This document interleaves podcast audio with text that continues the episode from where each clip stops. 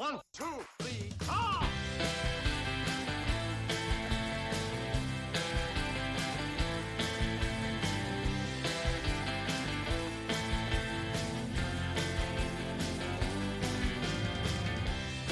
Today is gonna be the day that I'm gonna rank some songs for you. What's oh. going on, everybody? Yes! Welcome to Ranking the Beatles, episode number 11 with the best intro I've had yet. That was spectacular. That was biblical. biblical. One might say biblical. I'm so proud of that, y'all. Welcome to the show, everybody. My name is Jonathan. And I'm Julia. Uh, this is Ranking the Beatles, a podcast in which we attempt to do the impossible, ranking 223 songs recorded and released by the Beatles over the course of their career in what I think is my own personal order. You may disagree, you may agree. Uh, that's what we're all here for, though. Um, I'm excited about today's episode, but first, my dear, how are you? The usual. The I'm usual? Fine. Good. It's a. It's been an interesting week. Another day in quarantine, eh? Another day in Yep. quarantine. Too much work to do. I look forward to starting the shows not in goddamn quarantine. I mean, know that that's. It'll be happen. it'll be fun to do that next year when we can in, when we can interview people in person. Oh yeah, I'm really looking forward to interviewing pe- people in person. Yeah, that'll be a lot of fun. That will be because it's so much easier to like have a conversation when you're looking at people and you can see their body language and like when they I don't know. I do this like when I'm talking to people and I have something to say, I sort of like open my mouth and look at them like I'm just waiting for you to shut your yapper so I can interject. And I'm hoping so we normally we Sorry. I'm hoping that people can see that because when we record these, we actually get on like FaceTime with people. right. So um, I just sort of sit here with like my gaping mouth in front of the mic, like I'm about to say something and you might hate it. It's happening. I love it. Well, I'm excited about today's episode, you guys. We've got a really good show for you. Today's guest was born in New Orleans, but grew up traveling across the country as his family followed his father Spencer Bohren's tour schedule. Uh, at 12 years old, he settled in Wyoming, where he began studying classical piano, and by 16, was performing Gershwin's Rhapsody in Blue Wow. with the Wyoming Symphony Orchestra. Wow. Let that sink in. God, He's like a little prodigy. little baby prodigy. Little baby Andre prodigy. I love it. He moved back to New Orleans uh, for college to study music at Loyola, where he co founded the band Johnny Sketch and the Dirty Notes with our previous guest, Dave Pomerleau. And he has manned the drums and percussion seat in that band since its inception in 2001. He's toured throughout the country, both with Johnny Sketch and as a solo classical pianist. And he's also toured much of South Louisiana with me and our Beatles tribute band, The Walrus. Yes. Currently, while nobody is gigging, you can catch him doing amazing, I'm not even kidding you guys, amazing solo piano classical performances on Facebook every day. So great. Just check the link in the show notes and get you some education on some classical music. Ladies and gentlemen, please welcome to the show Andre Bohren. Yeah, What's going on, my friend? How are you? I'm doing well. I'm doing well. Just uh, trying to get through this summer, you know. Yeah, how you holding up? Uh, COVID life is good, as good as can be. I guess that's a horrible thing to say. A lot of, a lot of, a lot of time at home with the family. Yeah. And uh, and I'm playing a whole lot of piano, which Yeah. I like more more piano than I have in probably 20 years. I feel like you're one of the rare musicians that may be working more during this lockdown I'm than normal. well. It's it's interesting. Like now that I don't have gigs, I'm way busier than I ever was when I had a bunch of gigs. Mhm. But I mean, I, I, am keeping busy. I am doing a lot of music stuff. Uh, I'm, I'm, I'm doing like one one hourly one hour concert live stream once a week, and then I do a, a daily thing that's like five or ten minutes long. Mhm. Um, so my day kind of revolves around. I have a time that I have to be home, Right. you know, to to do my live stream from for during the week every day. Right. The people are waiting. Yeah, I, yeah. I mean, I, if, if I have, you know, if if uh, if my baby's taking a nap a little too long, then I have to put on Facebook like, "Hey, sorry, I'm today's piano is going to be a little bit late Yeah. because of nap time." Aw. That's awesome though. and uh, I mean, yeah, I mean, at at the same time, there's absolutely no pressure to if I if I'm late. Yeah. You know, like what what is is the venue going to fire me? But you know, like it's it's pretty self-contained. Yeah. Um, but yeah, I'm I'm definitely playing. I'm playing a lot of music because I'm doing a daily thing. I'm trying to I'm trying not to repeat. You know, stuff. So And I, you're I doing have a lot of mostly music that I- classical stuff on the doing dailies, all right? classical stuff. Yeah. Very Yeah, It's been really fun to dig in on that again. I mean, that's why I went to school for classical piano, so it's, Yeah. it's been it's been now that that's like kind of all that I have. You know, it's it's been really cool to re to really get into that world again. Yeah. Well, you know, and one of the things I, I mentioned that in the intro about you earlier that you went to school for classical piano and like that's your background on it. Um, but I guess one of the first things I want to ask you, like if we kind of can jump into a little bit, um, is how did you first get into the Beatles? What's your first discovery for the Beatles? Well, so I have um, I grew up listening to the Beatles. As I've, I've been listening to the Beatles as long as I can remember. You know, I don't I don't necessarily have a specific first revelation of like, wow, this is great. What is this? Oh, that's the Beatles. You know, but um, just listening to stories from my folks. Like I talked to my mom today because I know that there's a, there's a story about me not going to sleep uh, as a as like a as a as a six month old unless Sergeant Pepper was playing. That's awesome. I love it. Um, and I don't know how accurate that is, you know, but but Sergeant Pepper is my favorite Beatles album. So Yeah.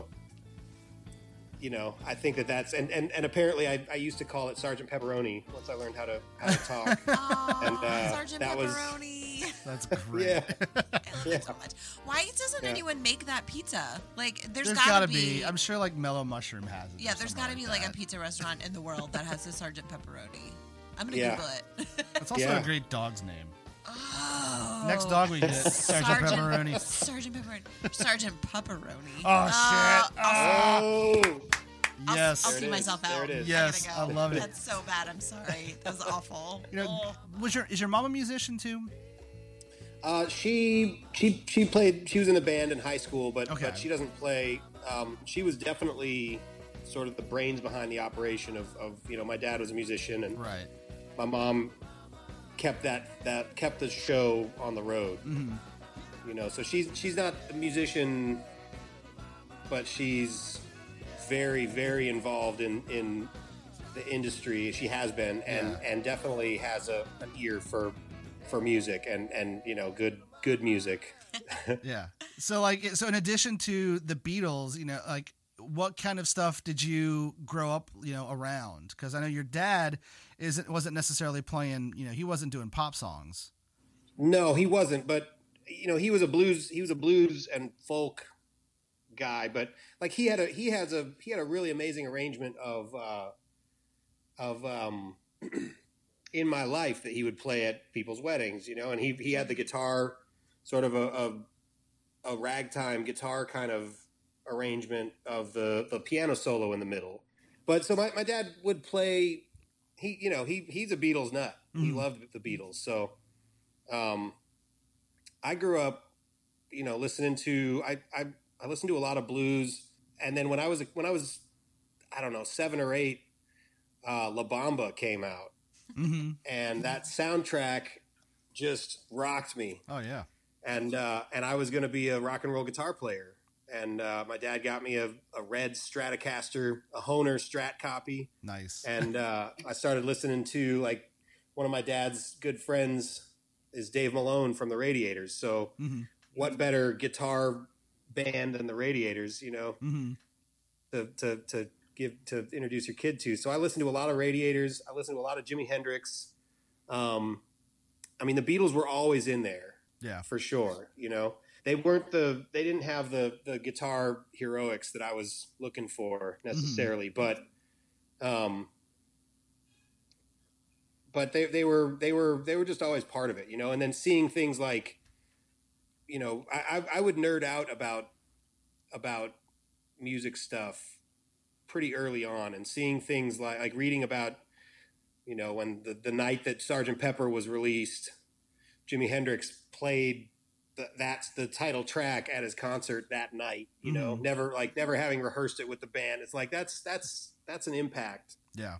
You know, and like I was convinced that Jimi Hendrix was had done everything first. So it was like, okay, well he did a backwards guitar thing, and then it's like, oh wait, the Beatles did that first. Wait, they did that. it's like okay, cool. You know, like it's it's the Beatles were were definitely very they had a they had a major impact on my musical growth. I guess if you just look at it from a musical perspective and whether you want to do it from kind of the classical side of your brain or the more rock side of your brain, you know, how would you say what's the biggest way that Beatles music or or even from a, a personal sense, you know, like uh, how would you say that they have most impacted what you do? I, I think that in in a band setting, uh, my my frame, my point of reference for harmonies, Mm-hmm. and a, and and a lot of times chord changes too. Like if I'm onto like a cool chord change with Johnny Sketch, or you know, if if there's there's like a there's like a there's there's probably a a, a, a Beatles reference point.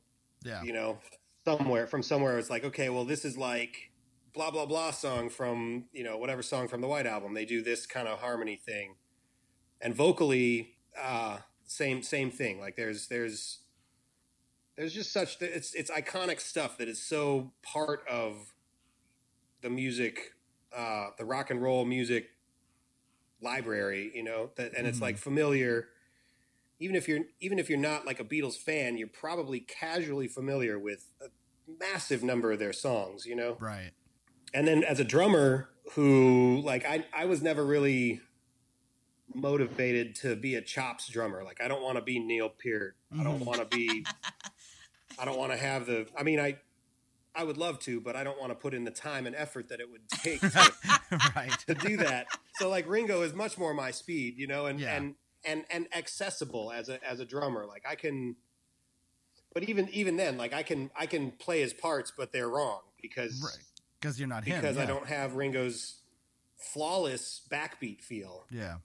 So, and then whatever the whole left-handed playing a right-handed kit. right, the le- playing left-handed, yeah. leading with the other hand, like it's it's.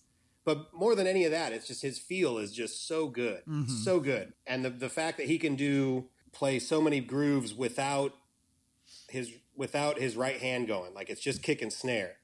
That's so hard to do and, and make it groove. Mhm. It's like it's just empty.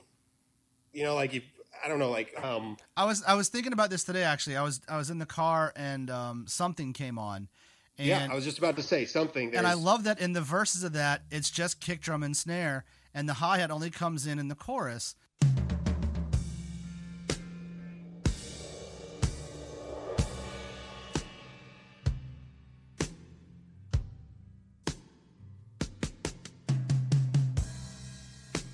That's a song, you know, when we play it with the Walrus, he plays piano on it, I play drums on it because it's relatively simple, but I always co- feel like we, we finish a song and I'm like, man, I just sucked on that. Even though like it's not a, co- a hard thing to do, but like you just know it doesn't feel the same. It doesn't sound the same because Right. you're not Ringo. as good as he's gonna do it. Yeah, right.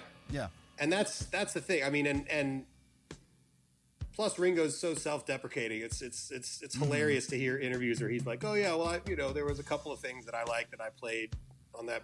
You know, he likes the fills on uh, a day in the life, and that's really the only thing I've ever heard him compliment about his own drumming. that and all rain, of his- oh, rain, right? It's right. like a, like a, a super obscure song to like a casual Right. fan, and he's like, "That's my best drumming." What?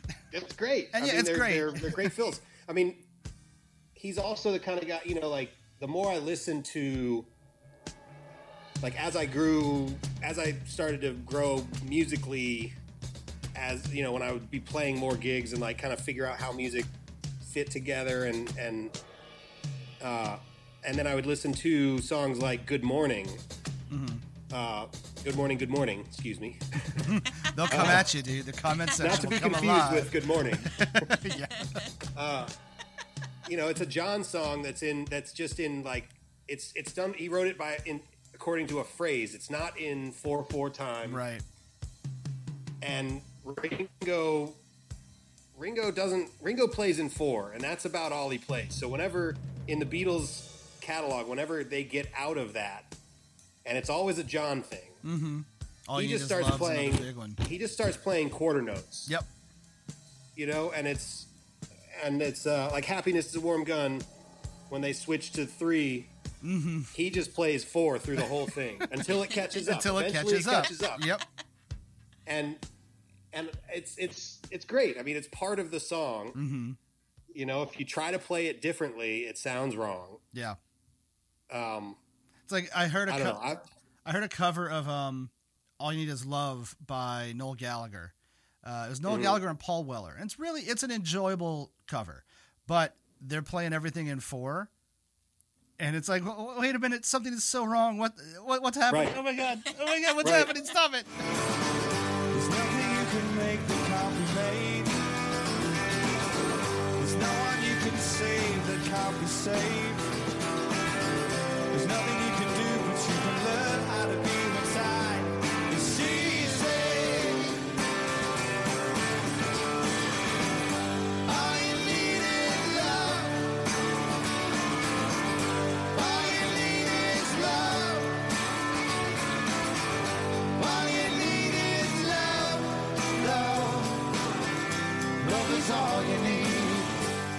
um, Yeah, I- it's, I it's love one of those Ringo. weird things. I mean, yeah, so so I guess the Beatles are are never far below the surface of my point of reference for even if it's with Johnny Sketch and I'm and we're working on like a hard driving funk song, you know, like there's Mhm. something that I can refer more often than not to a Beatles thing, even if it's just like you know, okay, I'm going to sing the sixth, like in this song, you know, Yeah. or whatever. yeah. You know, one other quick question I was just thinking about. Um, you know, growing up as a classically trained pianist, how did you end up as a drummer? Also, when did that come into play? Uh, they both started at about the same time, actually. Okay. Um, I was like 11 or 12. hmm Um, I was, a, I was, like I said, I was a rock and roll guitar player until then. Yeah, that's true. Uh, So you were just was red. like, so you were just like, I mastered the guitar. I'm good. Like, what's next? well, yeah, yeah. I'd done, I'd done what I'd come to do. He's seen a million faces and he'd rocked them all, That's right. That's right. My guitar was red, by the way. and so it should be. Yeah. So it should. I still be. have it. I Nice. still have it. oh, that's so Yeah. great. Why don't we? Uh, you want to hop into the old uh, the old rankings pool and get this The party song. started? Sure, Let's do it. All sure. right. Well, if you are a new listener to our show and this is your first episode, what we're doing here is I have ranked 223 songs released by the Beatles, um, and I put them in a, a ranking based on my own personal opinion. And now we're discussing them with friends. Uh, so that's where we are. So far, starting from the bottom, we started with Sie Liebt Dich. Komm, gib mir deine Hand. You're so loud when you say that. You those. can't say it quietly. you just can't. You can't be like smooth jazz, like DJ. Oh, it's first we first we heard Sie Liebt Dich, and after that was Komm, give me Yeah, yeah, yeah. Hand.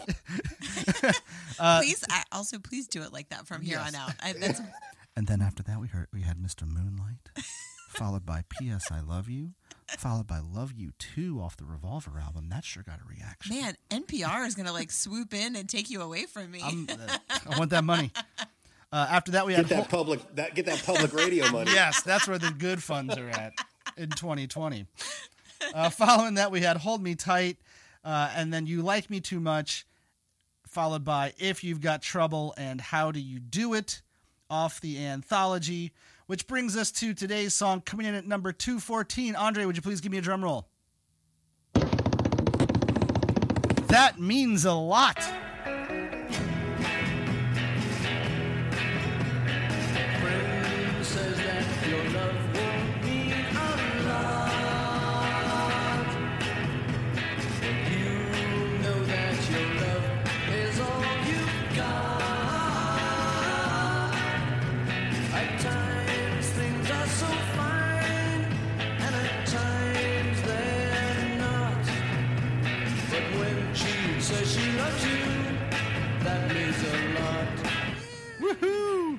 Drum roll or is that the song? Both, both. Well done.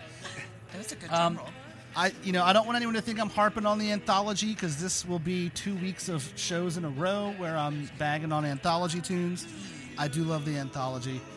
Uh, I'll come back to that. Uh, so, a brief history on this song if you're not super familiar with it. Uh, this song was written by Paul for possible inclusion in the Help film and soundtrack.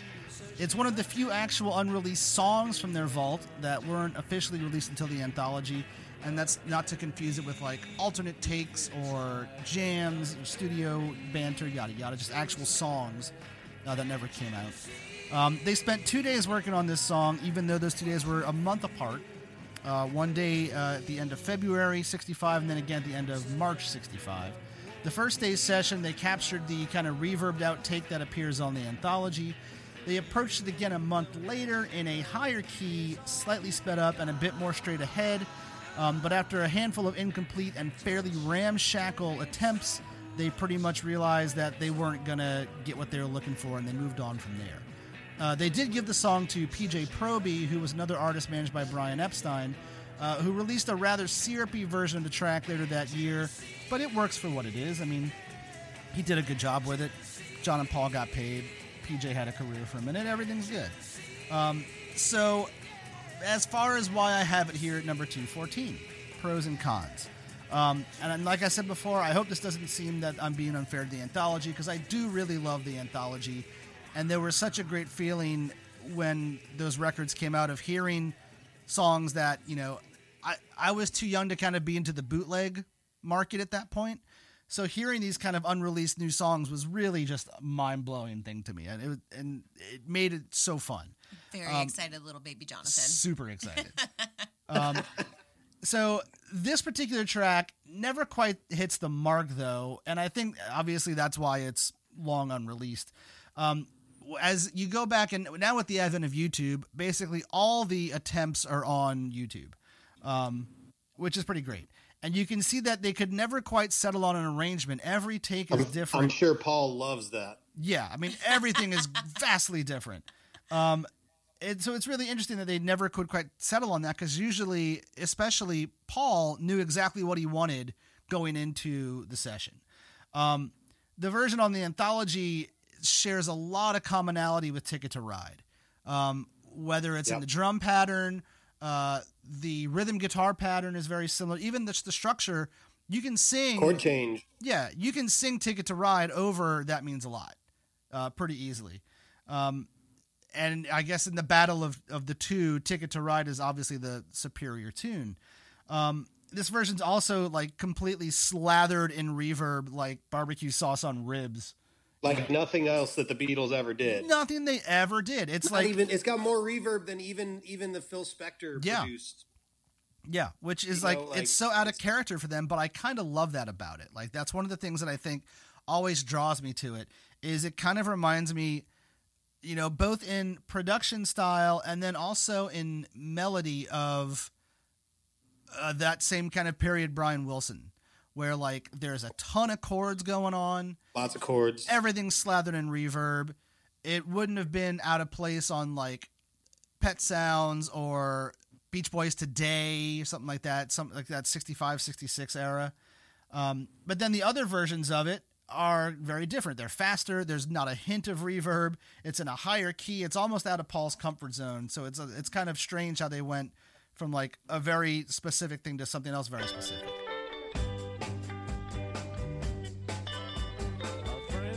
Says that your love won't mean a lot. But you know that your love is all you've got. At times things are so fine, and at times they are not. But when she says she loves you, that means Um, and I do enjoy it when it comes on, and I think maybe that's partially due to the whole like I haven't heard a million times thing. Um, sure. And like you said, also it's just super different sonically to anything else that's on that catalog, especially even on that album. Nothing else sounds like it. And that album is very specific. Like it's very much like acoustic with electric on top of it. Um, Right. the, the electric piano on top, like that's kind of the blueprint of that piano. Um, all in all, I think you know it's a fine track that's still probably better and more creative than what a lot of people were putting out at that time. Um, and I think it kind of feels to me like Paul is at that period. You know when like a puppy is growing and its paws get big and they don't know what to do with them yet, and they kind of fumble around.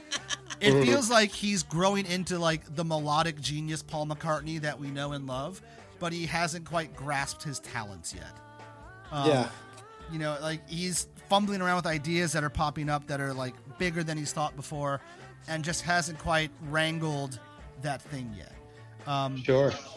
But you know, I, it's it doesn't quite excite me like the rest of the stuff around this time does. So I think at the end of the day, they made the correct choice in shelving it. I think it's it's better left off of the record and in the vaults for the next 25, 30 years. So I, I have, I have a lot of thoughts. Yeah. Okay. so Okay. many thoughts. Ooh.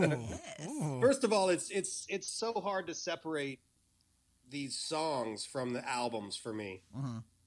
You know, and so like in that in that sense, this like this is just a thought about your uh your the ambitiousness of what you're doing here overall in general. like it's incredible uh, that you've managed to do that and separate these from the albums and and uh, and and order them. You know, I think that's. I don't think I could do that. Well, thank you. I don't think I could do that. Um, He's a monster. It's fine. I'm just kidding. He's not. uh, I think that I think that this song, as it's mixed, doesn't have a place in the Beatles catalog. I think the reverb just is is just it takes it makes it it makes it sound like like it sounds like the Mamas and the Papas or something. You know, like it's it's it's it's very un-Beatles Yeah. to me. I think it's a I think it's you know you're saying that it's like Paul trying to wrangle his creativity. I think it's really cool. I think everything that happens in this song is very cool. Mhm. Um, cooler than a lot of other Beatles songs. I think cooler than a lot of songs on on on the record. But I think that like the the the parallel with um, I think it's certainly more imaginative than other songs on the record. Sure. Like, I mean, it's definitely more things like you know, it's it's got so it's got the minor four chord, and then there's a two five, just like Ticket to Ride. Those are the minor four is the second chord, which is awesome, Uh huh. and it does that twice. Um, and then which is which is what they do in. in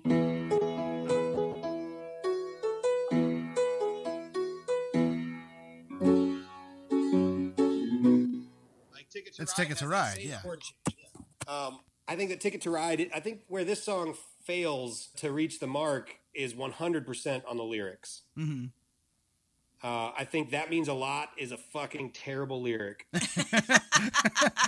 it's so it's too conversational and not in like a good way that they would do later on. You know, I I always felt like the even just the first line of it, you know, friend says that your love would mean a lot. you are we just? It's, it's like we're just pulling words together for you know syllables. Just well, and Paul right does count. that. Yeah. he's he's talked about that's how he writes songs. Yeah. It's like you know syllabically and like kind of mumbly until something strings together. right. Um, Maybe he just But I hadn't think- I think quite that gotten his- like better at that yet. yeah, absolutely. But I think I think the band's I think the band's performance is great. I think let's see, Paul sings the the verses, and then there's there's like the low bridge or pre-chorus. I don't know. It only happens once. hmm It's after after uh, I I can't think. I'm having a hard time thinking of it right now. I can only hear "Ticket to Ride." Is this the uh, love can be deep inside? Yeah. yeah? So I guess And that's then the, the part bridge. right after that, Can't Paul just comes out. Can't you see? And he sings that so strong and Yeah. and and it's it's great. Mhm. It's so good. Um, I just I think that in in even uh, even if it didn't have all the reverb on it, I think this song filled the same spot sonically as uh, "Ticket to Ride." Do you think and the Ticket song works is- better, or do you think the song makes the record without the reverb?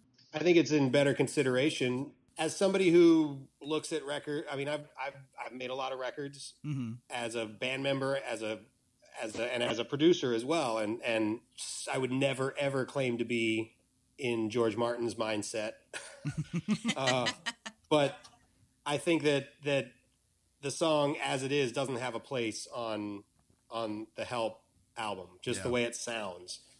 Mm-hmm. I, I think there's I think there's too many chords for that era. It changes chords every bar, which is a lot. It's a lot. It's a lot for now.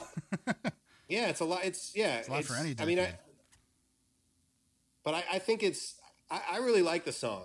I think there's a lot to like about it. hmm I think the performance is great. I think everything.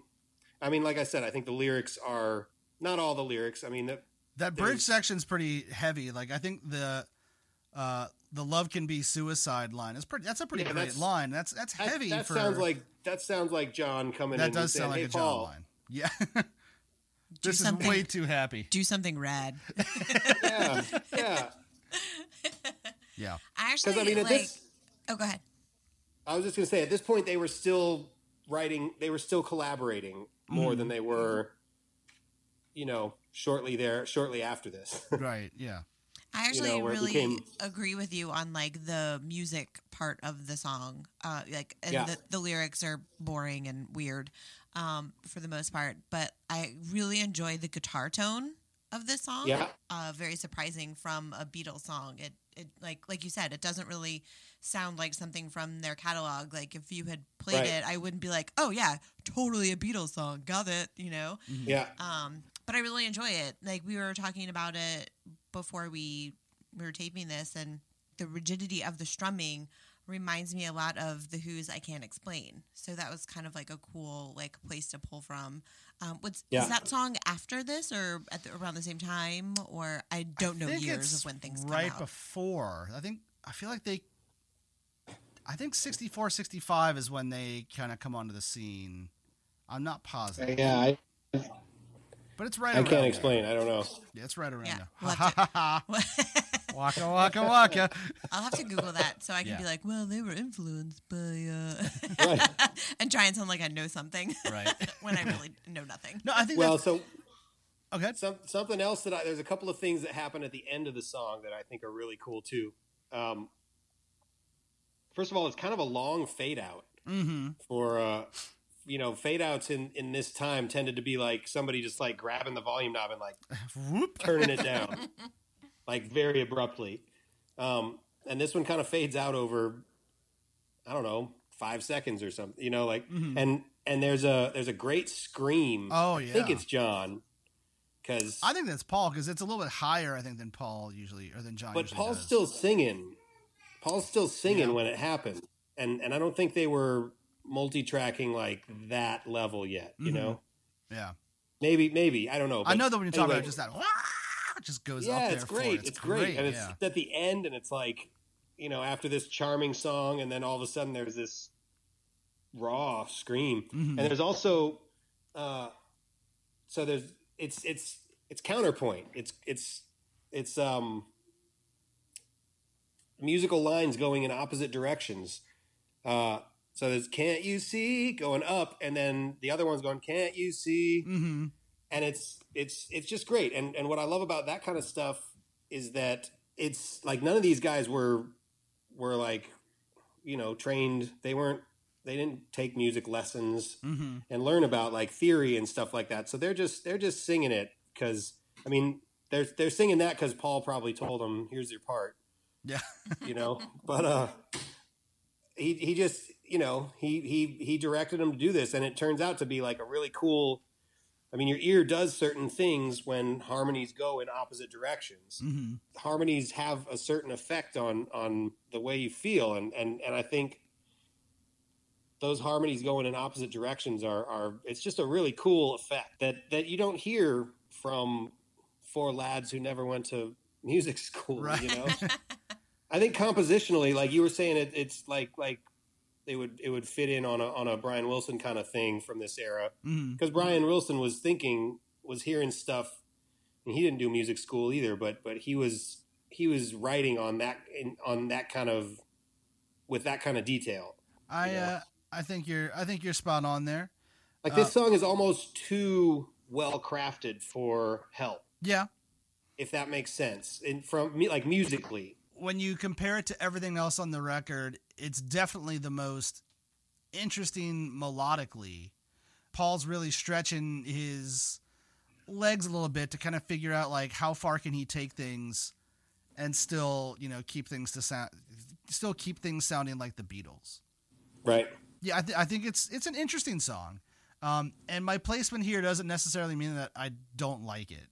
You know, it's Sure. not I mean, it's it's not Mr. Moonlight, which I don't even hate that one. but so two fourteen, do you agree or disagree? I could I could see it in in you know again there's there's it's really hard for me to detach songs from the album but Yeah. since this is kind of a free floating song anyway um I could I can I can agree with I can I can get on board with your placement of it I mean I also haven't if if I did a lit if I took the time to to make a, to separate all the songs and rank them like you have Mhm. um I'm sure that songs would jump all over the place as I got to other songs, you know. Mhm. Oh wait, I actually like this one way more than I like that. you know, like Yeah. I don't know if you've had come across that. I- or I how have had- working on this list. Or I have had feelings of um, what Not- have I done? not remorse. yeah, I wouldn't call it remorse, um, but I've definitely, and there have been conversations that have made me reconsider some things a little bit, and Yeah. maybe like help me appreciate songs a little bit better. Um, Mhm. But I was thinking it might be fun at some point to start doing like a secondary like revised edition list, and then after we do like the final show, then tape like an additional show where I re-rank everything with whatever my new thoughts would be. With like four years worth of conversations Yes, with people. yes, This is never going to end. I've locked. I've been locked into this for the rest of my life. we're gonna be locked down for a long time. So. We're Good gonna be thing. like Good. we're gonna be like seventy two, like wheeling Like out a- our little mics, like hello. And now we're on to number 20. well, again, uh, like I said earlier, thanks, COVID. right? End of part one. Intermission.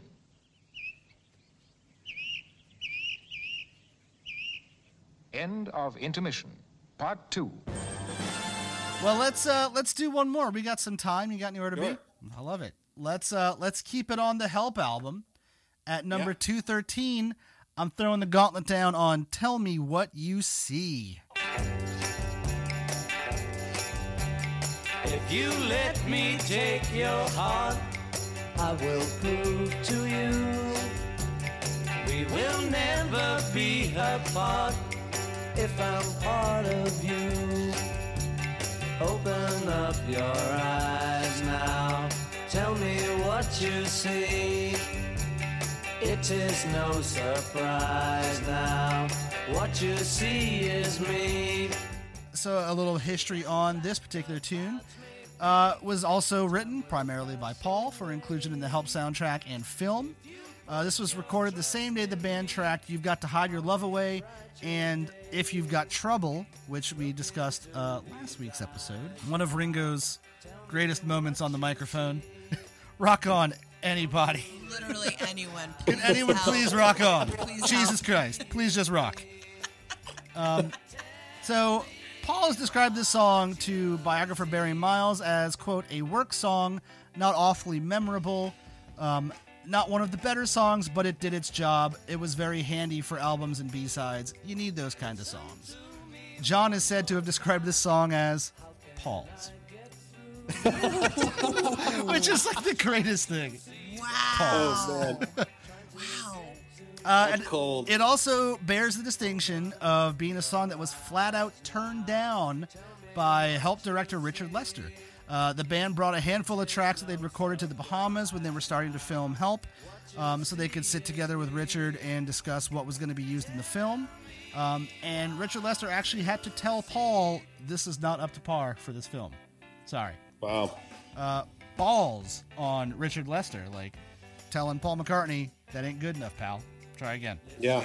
So, um, you know, as far as why I have it at 213, I think it's a pleasant song. It doesn't thrill me, but it doesn't really bore me. Um, I think the vocal on it's pretty interesting. This is one of the things that I love that they do, where John and Paul harmonize the first half of the line, And then they come together. and then they unison. And there's this amazing thing that I find when the two of them do unison vocals, where it doesn't necessarily sound like the, just two guys doing unison vocals. It turns into like a third. Sounds like a doubled. Well, I think it sounds like a whole different singer. Like it's like an individual extra voice. Um, and I, I find it that's one of those things that I think has to be from sharing a mic together without a monitor for at that point, let's see, seven to eight years, just Yeah. singing face to face all the time, and just understanding how each other, you know, how they craft vowels, like how they their enunciation on things, and just being able to sync up completely, I think is super cool.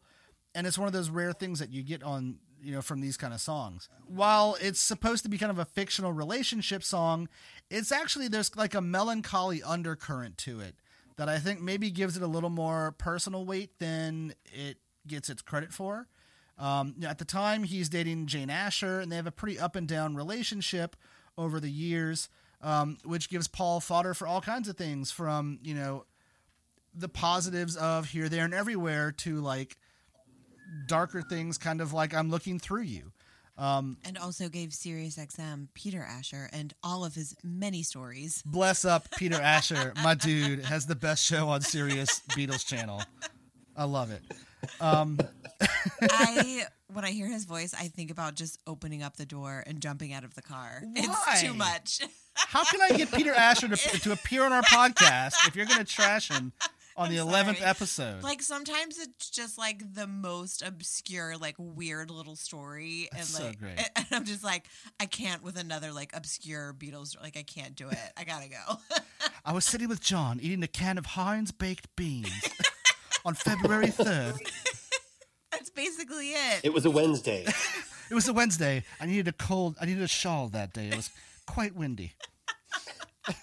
um, so anyway, I think there may be more, more to this song uh, than meets the eye as far as like where it's coming from. Um, I think the lyrics are kind of hit and miss on it. I love the line, big and black the clouds may be, time will pass away.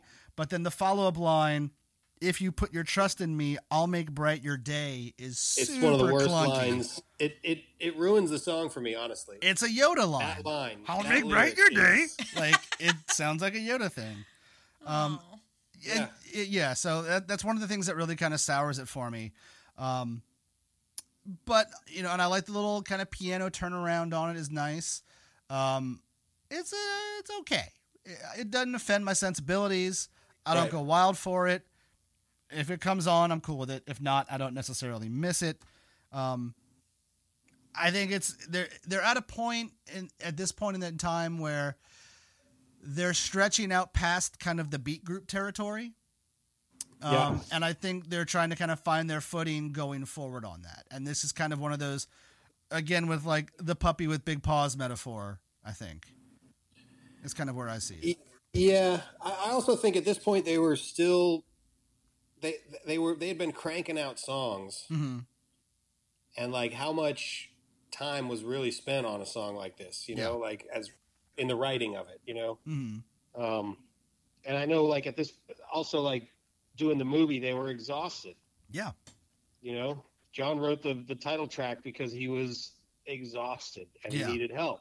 Literally, it's Yeah. not like a it's it's not thinly veiled. It's like, hey, you know, um, and and especially like like this is this is right. This is the last record before they really went in and like started crafting Art, I think, instead of like writing songs. Right.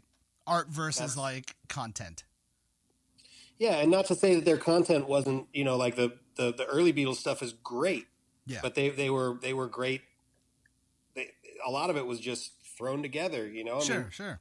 they were just really good at what they do. Yeah. And this song, that that that ly- that one lyric is is really hard to forgive for me. Yeah.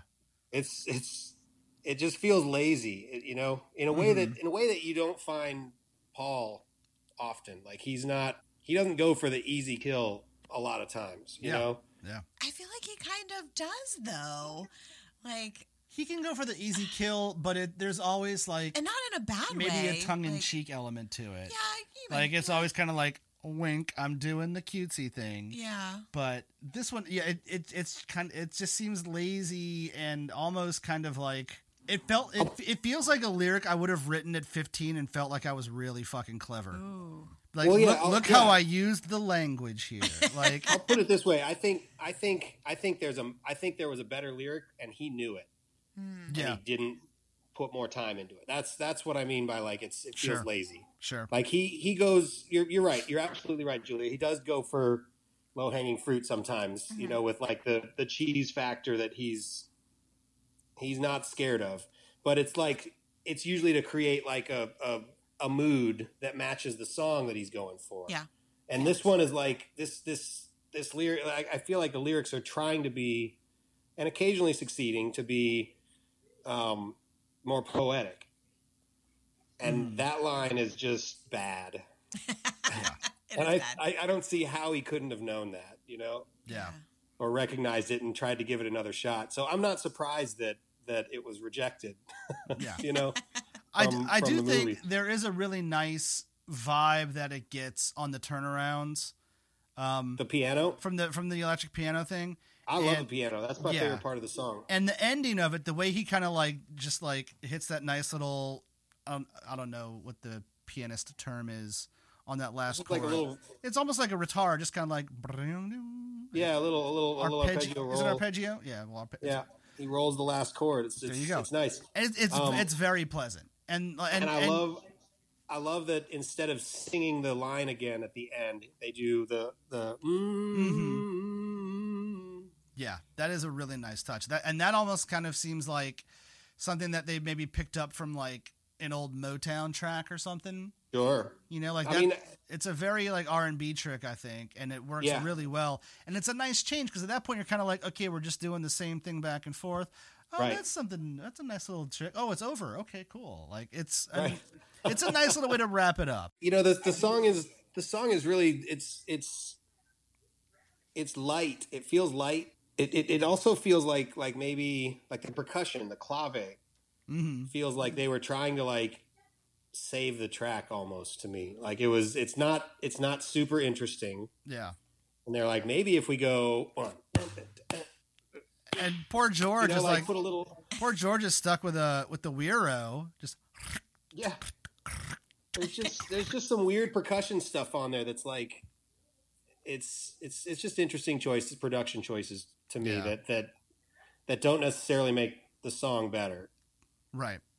You know and and it's it seems like it's done in a way i mean at this point too they were you know like i said they're cranking out multiple albums a year which when was the last time you did that with your band i can't Jesus. i've never done that with my band Yeah. you know like i don't see how that's possible with Yeah. any band that i've ever worked with nobody nobody that i know writes songs that quickly So at, at least you know, 14 songs per album.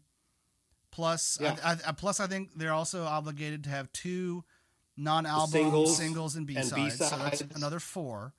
Um, and then there's an EP at least every year. plus the touring Plus they're touring constantly, yeah, and they're making another film. it's yeah it's, and they're it's- high all the time, so you're getting like a ton of work out of these guys. like, yeah I actually really enjoy the vocals on this song. Um, they bring me a lot of joy. Yeah. Um, it's it's just like a re- the melody is really nice to me. Um, yeah it, it's an uplifting like bright and bright I melody. and I like that it sort of goes like just it's how do I describe it? you were talking about earlier how it kind of like climbs up and goes down. Yeah. Da, da, da, da, da, da. And I, Yeah. it makes Yeah. me I don't know. Are you a fan of the Grateful Dead? Do you listen to the Dead at all? i i like It's fine. You I don't like have the to. songs. No, no, I, I like I like a lot of the I like a lot of the Grateful Dead songs. I have a hard time getting on board with a band that's been together for that long and doesn't sing in tune still. So I, I'm actually not a Grateful Dead fan, so you are offending me zero percent. I don't care. Okay. But I But do you have know done drugs. I do know one song. Oh, I know a couple, maybe like three songs by the Grateful Dead. But there's one Uncle John's band. Like it sort of does that same thing. Like as soon as I listen to this song um, intentionally, because a lot, uh, some of these songs I haven't heard before. Some of them I've heard before, but I haven't really intentionally listened to them. Um, Sure, so I sure. like sat down and like with intention listened to the song, and I was like, "Wait, this sounds like something I know. Let me find it." Yeah. and Yeah. I actually know this song because in college I love the, um, what is it? The uh, Great Expectations soundtrack, and this is on it. This song is on it, so that's the only reason I know the song. I actually don't like the Grateful Dead really at all. Um, this is such a dumb reference point, and I'm gonna get hate mail. I know it. You know, that's that's the great thing about like you know these. There, there's different res- reference points for anything that's as wide-reaching as the Beatles. Yeah. Somebody's going to have a reference point from when you know this song was played at some you know the darkest point in their life or whatever. Like there's there's just there's there's so many different. It, it's it's the, something like the Beatles it's it's it's inescapable you know like it's Mhm. not like when when celebrities when celebrities die when michael jackson died that was the loss of somebody who is on a global scale hmm as famous as well recognized as the pope Yeah. like one of the one of the one of the most famous people in the world you know like and the beatles the beatles are the beatles are on that level like they're they're they're global Mm-hmm. yeah, so like know- reference points are are going to be Vast. as wide Yeah. varying and yeah yeah so there's no there's no bad reference points to When we talked to Dave from Johnny Sketch, he also mentioned Michael Jackson uh, when he passed away. He told a, a story about uh, you guys driving back from Florida and listening Yeah. to the entire Michael Jackson catalog.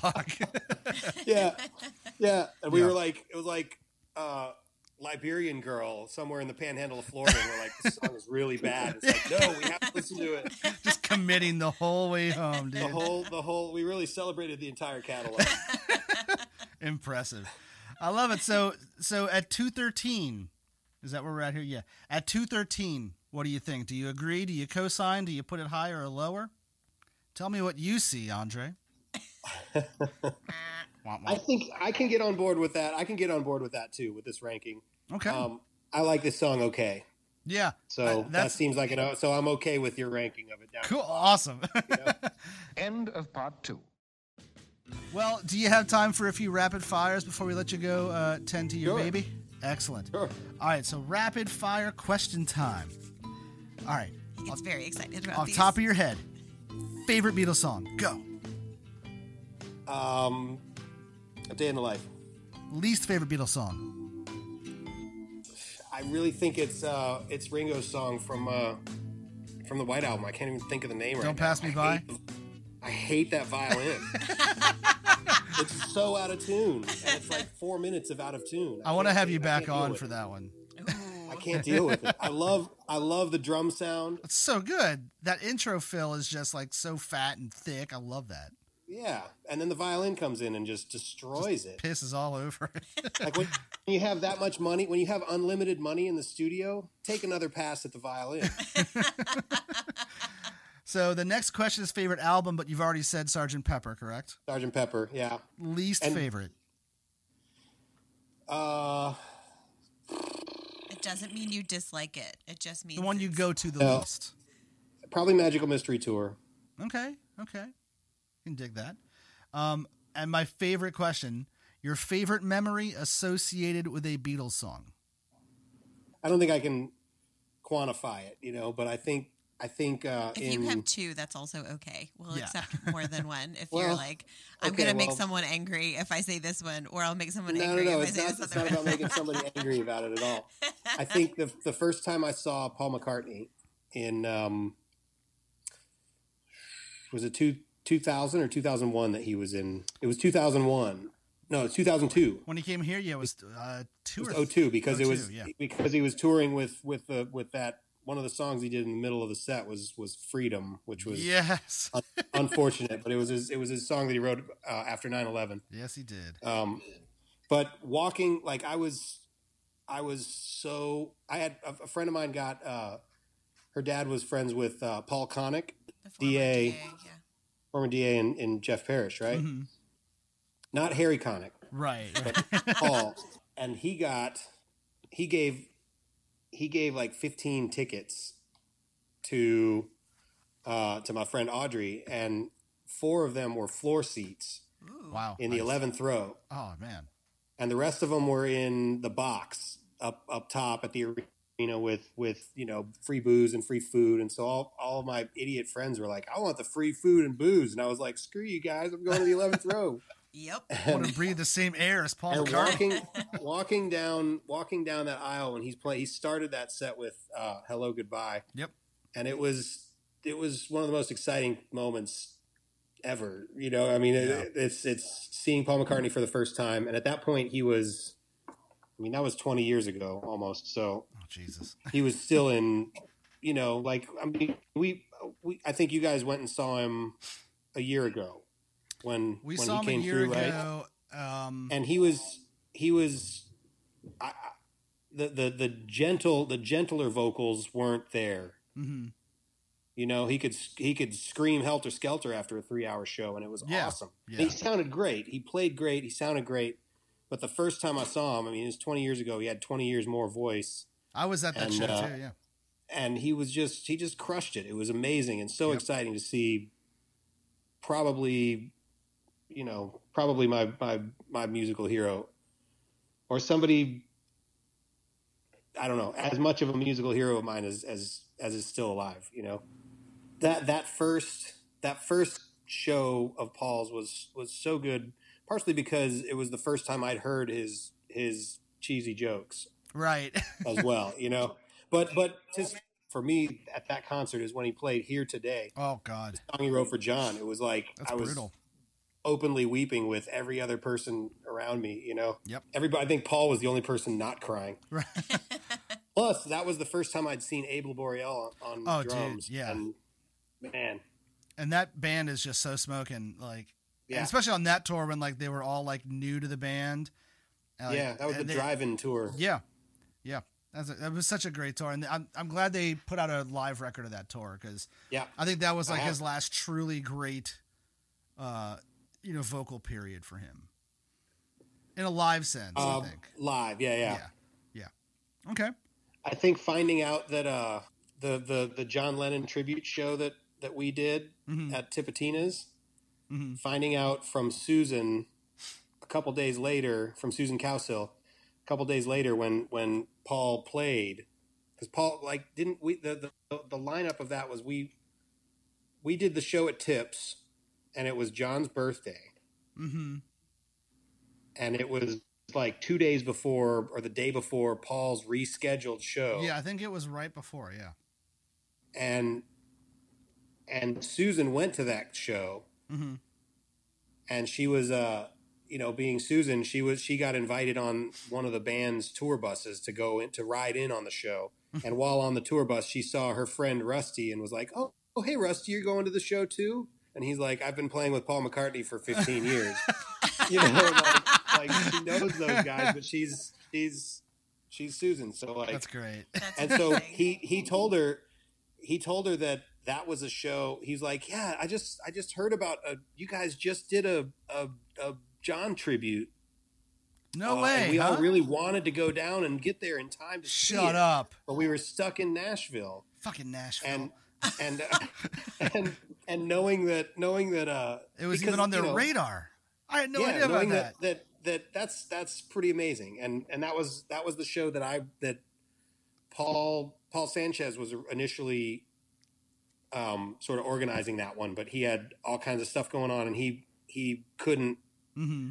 finish the organization. There's a lot of I mean, you did you did one of those. It's a lot of moving parts. Yeah, yeah. Um, and so I kind of took over organizing the John show.